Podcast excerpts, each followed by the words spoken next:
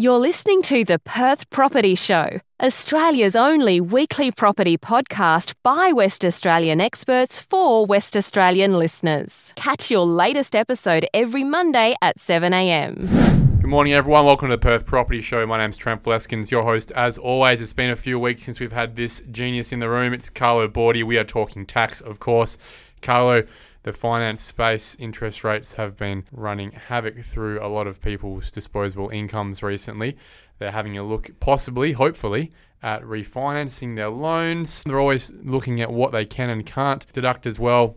I thought I'd get you in to have a bit more of a conversation about the details on a few of the wrinkles you're seeing, you're talking to me about over the phone on a weekly basis, where other clients you've got to getting caught out on different things, opportunities you're seeing, split loans, all these things that come out. You can obviously have a chat with your mortgage broker about this, but at the end of the day, it's your accountant who's going to be trying to reap the benefits for you on the deductions, right? Morning, Trent. Look, absolutely obviously the topical issue right now with what's happening in the market is every time you blink or every four weeks, interest rates are going up. I think it's, it's important for people to understand the direct and indirect implications of this, especially in relation to them having an investment property. That's really the first part of the equation here, isn't it? Is that you can't deduct your interest on your family home home loan, can you?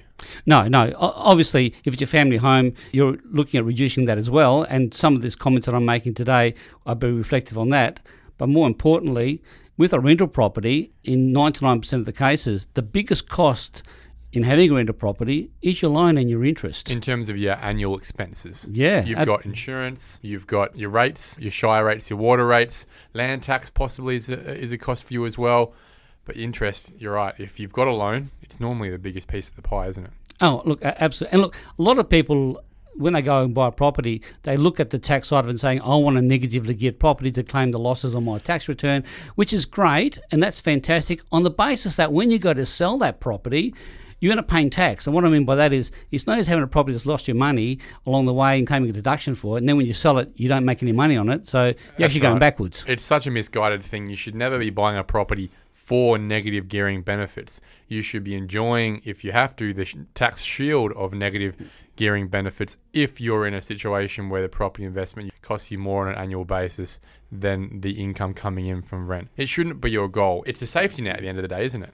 Well, it's a short term goal, but I think the long term goal should be I'm buying this property to get a deduction while I'm holding it, but then when I sell it, I'm going to make a killing on it and I'm going to pay capital gains, but that's fine because that's extra money in my pocket at the end of the day. Isn't the best scenario where not only have you made money from capital gains from the value of that property increasing over time, but also on an annual basis, you're in a situation where the rent is more than your costs? Oh, look, ultimately, the only reason why you should have a loan on a rental property is because you've got other debts or you just haven't got the money to fund that. If you've got money to fund that purchase, either through uh, an equity line or, or, or, whatever, you should always be in a position where you minimize your costs. And interest, if it can be minimized by not having a loan if you don't need it, then you don't have it. Well, it's become more prevalent in the last few months, hasn't it? Most people have been sitting on investment loans of two point something percent six months ago, and now a lot of people will be in a position where they're paying four, four and a half percent, and that's really a doubling of their interest payments, right? What it might have cost eighteen, twenty thousand dollars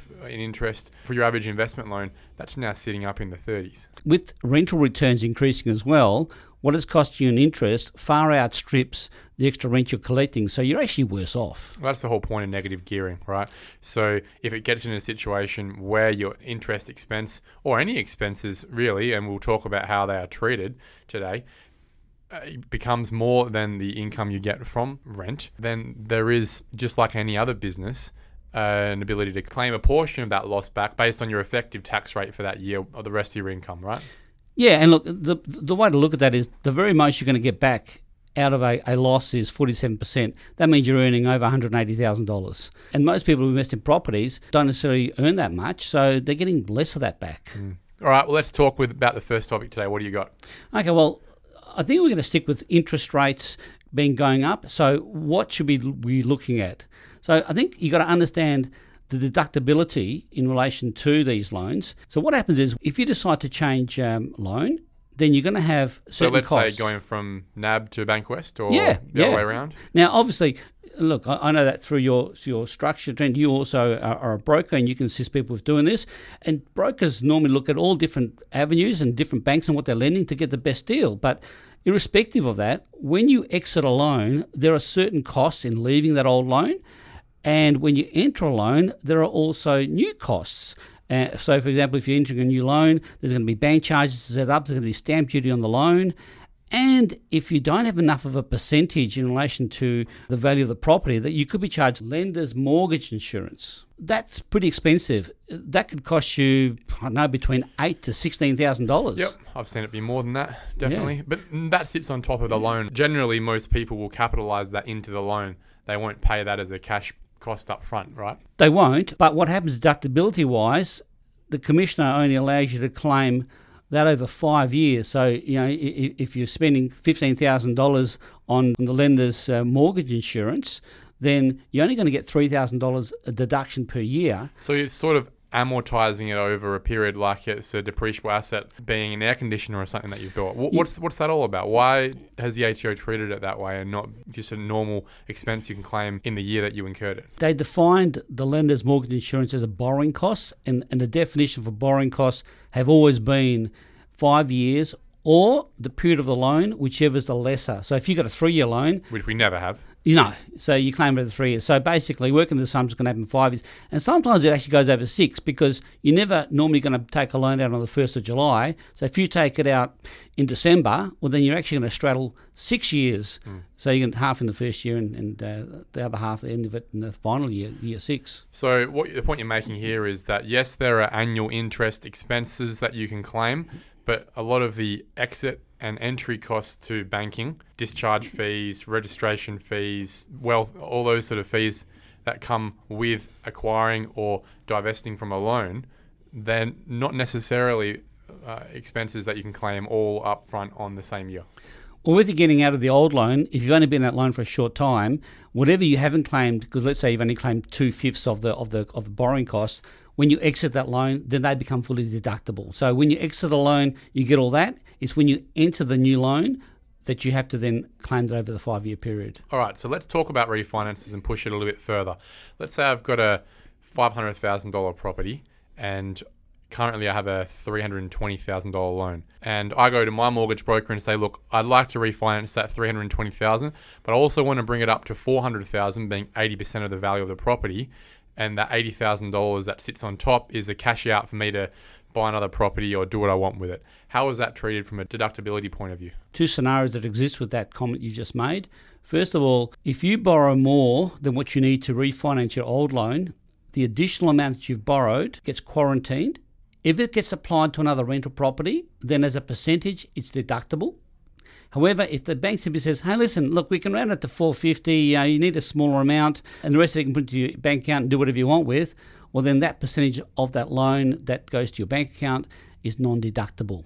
It's only deductible if you then use those extra funds to acquire another asset that is deductible, whether it be shares or whether it be property. How do we prove that? Just by bank transfers to say, well, we have that spare 80 grand and that's gone towards the deposit of the new home? The paper trail shows it. The only problem with that is that when you do the refinancing, if your bank says, look, here's the extra amount of dollars, and let's say it's $70,000 as an example, and you go, yeah, yeah, let's put it into my bank account. And then oh, in two months' time, I'm actually buying another property and I'm going to use that as a deposit. That does not make it deductible because at the point of time when you took the loan out, which is when you do the refinancing, if you don't apply those dollars immediately for the purchase of the new asset, then they are deemed to have gone into your personal private account and they're private. Geez, that's pretty big, Carlo. That could be a lot of money people are leaving on the table with regards to their deductibility for the rest of their loan's life until they refinance it, right? Look, absolutely. And, and, look, I've got a couple of other comments I'm going to talk about soon with regards to strategies and maybe using offset facilities which can solve these problems. So it's important that we discuss that. So what happens there is if a bank does give you the facility, one of the things which you're going to refinance is try and select a loan that enables you to have an offset facility. And, and what I mean by an offset facility is whereby whatever you borrow, you can then put savings or extra funds that you've got into a separate account and instead of being charged interest on the total loan, the interest is charged on the difference between what your loan is compared to what you put into savings. So if I were to put some figures onto this, if you borrowed four hundred and you got fifty thousand cash sitting around and you don't need it, you put it into an offset account. So now the, the bank will be charging you interest on the four hundred thousand dollar loan. And you can do that to the full amount if you want, if you can. Great strategy. And but if you need that later on, you can pull it out, and it does not affect the deductibility of that loan because technically you've never reduced the loan. All you've done is reduce the interest component and not the uh, not the loan itself. With regards to the offset account, if I've got my family home, which ha- might have an offset account connected to that, and my investment property, which has an offset account, wouldn't I always want to leave my savings in an offset account connected to my family home? Because I'm therefore maximizing the interest expense sitting on the investment property that I can deduct. Oh, look, absolutely. In relation to the strategies of an offset with a rental property, you only utilise that strategy when you don't need those funds for anything else. So if you've got any personal debt, obviously the first thing you do is you minimise or you reduce or you use an offset facility for your personal debt. Because it has a higher interest rate. Well, the, the reason why you do that is because on a personal debt, there's no tax deduction. So, if, again, if I give you an example, if you had a million dollar loan, of which half of it was for your own house and half of it was a rental property, and you've got uh, $300,000 of, of cash because you received from a deceased estate or something, you have that in an offset facility against your own house, not against the rental property, because the rental property is deductible and the house interest is not deductible. Great point. And I think a lot of people would learn from that today. They quickly go and check their online banking just to go, oh shit, where is my offset? Where is my money sitting and against which offset account? Because I hope that I'm not shoot myself in the foot here by leaving money against a property that should be maximizing the interest expense claimability every year.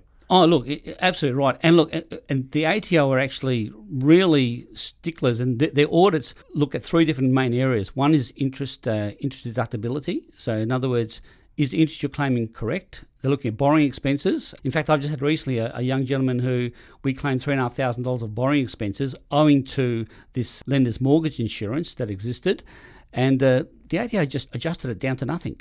A- And their comments were, if we're wrong, let us know and we'll re-amend the assessment notice. So they're, they're very radical on this. Fortunately, the, the client's uh, information we'd originally supplied was 100% right and they're in the process now of amending it. But um, They're in the business now of asking for forgiveness and not permission. Absolutely, and very aggressive, very aggressive. Um, Why do you think this is? I, I've never. I mean, I've been doing this for forty years, and I've never seen that approach ever. Normally, they ring up and they say, "Oh, you know, is this right? Have you put in the wrong box? There's something something funny here." And you say, "Look, I can send you a copy of the document, and it's done. There's no adjustment done. They just leave it." This this new approach is very interesting. Let's use those words. What's the third bucket that they're looking at? Repairs. Repairs has always been contentious because people get the mistake of uh, claiming uh, improvements as a repair, and, and the difference at times may appear um, subtle, but there's definitely a line there that needs to be understood. Um, I've got a lot of friends who ask me that specific question. Trent, can I get my house repainted and claim it as a repair? Well, this is a uh, it's a hard question for me to answer really because one, I'm not an accountant. The answer, in my understanding, is clearly if you go and get your house repainted, that is not a repair. That is ongoing maintenance, right? there's two answers to that question. The first thing is if you buy a house initially and you're saying, I'm going to rent this property out, you spruce it all up. And not only do you paint it all, but you also clean the carpets or you might do some weeding uh, and do some minor little fixes. None of those costs are deductible. They're all called incidental costs that are setup costs from day one. Because the tenant has never made the property worse. You simply bought the house and bought it cheaper because it was in that state. However, if you have got a tenant in there and a tenant was to damage most of the walls and put chips here and put chips there, and you decide, look, I'm going to repaint the whole house and then I'm going to re-tenant it and or I'm going to sell it, those costs actually are deductible. See, Um, this is where it starts to get a bit grey area. The ATO is never coming into your house and checking when it is exactly that the damage was done. Surely there's a bit of pragmatism here on the, even just the timing of getting this work done. If we knew that straight away, even though we knew we needed to make those repairs, we would just leave it six months to 12 months and say it was tenant damage. Well, the problem with that is that in most cases, uh, there's about 90 odd percent of the houses are all all use agents, and with the agents, they actually do inspection reports and they, they itemise all these things. And that's the level the ATO goes to. Oh, absolutely. They wow. virtually say prove that this was not existent. I mean, I I had a property which I actually had built, and the very first tenant that went in there within six months trashed the place. Hmm. and I'm talking front doors, internals, externals, put holes everywhere. It cost me $19,000 to bring this house back up to scratch after six months of rental. They're all repairs because it was all done by the tenant. You had to prove that. I, I mean, the ATO didn't question me on it, and I was surprised that they didn't, but it could be asked, yeah. Is there any data on the percentage of tax returns where investment properties are included in the return that are being audited? 70 odd percent of the audits are done on Dobbins. Okay, that's the first thing. Huh. Yeah, and that's for all returns. Secondly, the ATO have got certain parameters, and the software itself identifies potential issues. So the way the returns have to be prepared now, you have to virtually say, look, the property has been available for rent for so many weeks. The property was actually rented for so many weeks, and this is what I received in rent. And these are my expenses, and certain expenses have to be classified into their little boxes.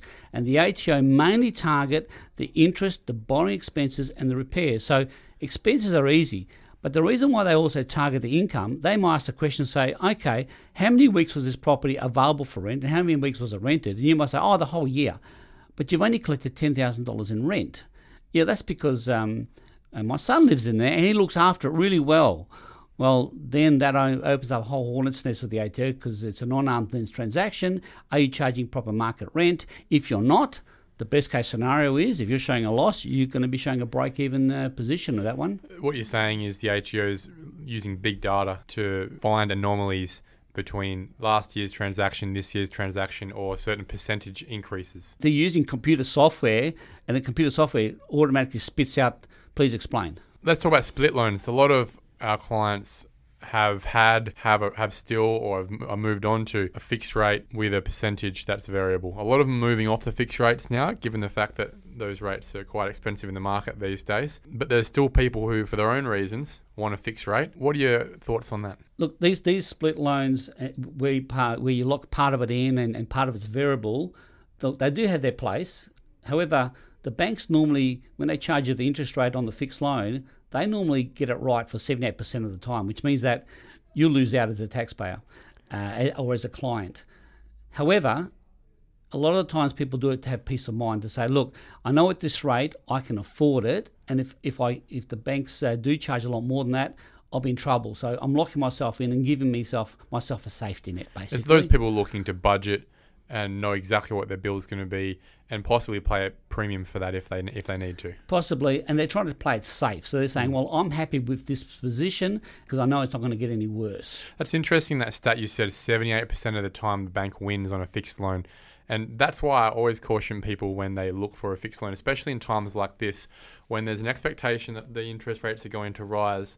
The banks play on that fear and they price in that fear premium, I think, with people in a situation where, and people need to think about this, if the prevailing rate at the moment is 4% and they're offering you a fixed rate of 6% for two years, that means that for you to have one out on that, that fixed rate uh, contract you take with the bank, the interest will need to have gotten to 8%, for example, over that time for it to have evened out. And what I mean by that is if you're going to have been able to have paid 4% right now, but you're going to take a 6% position for two years, well, half the time the interest rate would be below 6% in the variable space, and the other half of the time it would be up to as much as above by 2% for it to even out. Does that make sense? It's a big bet that you're making with the bank right now. Therefore, nearly most of our clients have swung back towards a variable rate where they essentially just cop what's going on in the market right now. I would suggest that the last two or three years through COVID, a lot of people won out quite well with fixed fixed rates because banks were going the other way and essentially trying to buy work, buy clients out of the market and providing discounts to do that. It was their marketing ploy in an environment where rates were dropping. When rates are rising, they really do play on your fear and price that premium in. Banks are making a lot of money off fixed rates right now. Uh, and look, I can put my hand up and say I got caught out years ago as well. I mean, about 20 odd years ago, I had a rental property which was a holiday home, and the interest rates back then were uh, 7 8%. And I managed to lock mine in at about 7.6%. And I thought, yes, I'm on a winner here. And that was for five years. And over the period of those five years, slowly the rate went down to about uh, 4.8%. So I couldn't wait for those five years to expire because it was costing me a lot more if I than if I hadn't have uh, locked that rate in. But look, again, it was a comfort thing back then, and it's just something you do, and and uh, you just live with it, and you, and you move on. Well, I guess the benefit back then on being in investment property uh, is that you should have been able to deduct a lot of that expense back, right? Again, you, you get the portion based on your tax bracket. So if you're earning over $180,000, whatever you make as a mistake on that and it's costing you more, you get back 47% of it. it it's it's it's the, the silver lining on it and the way to look at it because otherwise you'd be beating your head against the, the wall. Exactly right. What's next? Never ever use an equity line of credit facility as a deductible loan. So line of credits. Do you see a lot of line of credits with your clients these days? We don't see many. No, but when we do, the, the results are horrific. Why is that? I mean, I, I've the, the last one I've done. Uh, gentleman had the loan for five years. He'd borrowed three hundred thousand dollars, and at the expiry of the five years, when we did the calculation of what went in and out, only fifty six thousand dollars of that loan of the original three hundred was deductible because of the percentage downgrading of that loan. And how does it get downgraded? Is it because he's using that money for non-investment purposes? The short answer is yes, but also what happens with these equity lines is that uh, your rent goes in there, your wages go in there, and then your cost of living gets taken out, and your holiday home and your holiday expenses get taken out of there, and you buy another car, and you pay your council rates and your water rates for your own house. So every time that uh, the loan goes down, for example, you put your wages in there, that level that it goes down by or down to is the, now the level of the loan that's only deductible. So if I give an example, if you had a three hundred thousand dollar loan and your wages go in there for the month and it's five thousand, now the loan's at two ninety five. Now if you start then pay your council rates for your own house, three thousand dollars, it's gone down from two ninety five. It's now gone to two ninety eight. Even if you took more money out or paid more money back, it, it just continually drops down and down and down. The deductible loan is still two ninety five. Even though, and look, over the five years that this gentleman had it, his loan was still was only like ten thousand dollars less than what he first borrowed, but because of this calculation. Um, he'd lost a significant amount of deductibility on it. So the theme there, and you've said it before with regards to the offset account, is keep your investment loans clean. Keep them for one purpose and one purpose only, and that's the cost of holding your investment property. Oh, look, absolutely. And if you're in the misfortune, and look, and sometimes even people, what they do is they might pay extra money off off their rental property, or the equity might increase on it, and they do some drawdowns on it. That has the same impact. Obviously, not as bad as the equity line, but has the same impact of reducing the percentage of the deductibility on the loan. So the advice we can give you there is if you can then identify the component of the loan which has now become private compared to the component of the loan which is deductible, you can refinance those two. For example, Mm, that was a question I was going to ask. Can you fix this problem with a refinance? yeah, what you've got to do is work out exactly and, and be able to substantiate your, your calculations to say, right, okay, this four hundred thousand dollar loan, look, I've used one hundred and twenty of it for uh, for private purposes. Then you refinance it under two loans. One loan is for two eighty, which which retains the integrity of that loan. The other one's for one twenty. So you've still got a four hundred thousand dollar loans, but they're two loans. And now what you do is you concentrate all your efforts in reducing your non-deductible loan and you quarantine your deductible loan for as long as you can, and that way you, you maximise your deductions uh, moving forward. But you can't undo what you've done. Mm, that's really interesting. Carlo, I'm always fascinated when we when we chat, and the reason for that is I always find something that I'm doing wrong in that time, and uh, I have to go back to my accountant, which is luckily you, to be able to make sure we're tidying things up going forward with tax time. And it, it is funny that every time we chat, there's always a new opportunity or a new saving involved. So I hope everyone listening today has a little think about what they're specifically doing with their interest expense with their loans, making sure that those loans are as clean as possible so that when they go to their accountant, hopefully it's Carlo Bordi, it's making his life a lot easier with regards to uh, deducting those expenses on your behalf. Thanks a lot, Carlo. You're welcome. Thank you. Thank you for listening to another episode of the Perth Property Show. If you've only just joined the conversation, you can catch up by heading over to our website, perthpropertyshow.com.au, subscribing to the podcast, or joining our Facebook page. Don't forget to tune in next Monday at 7am for more expert insights, local analysis, and suburb spotlights. Happy hunting!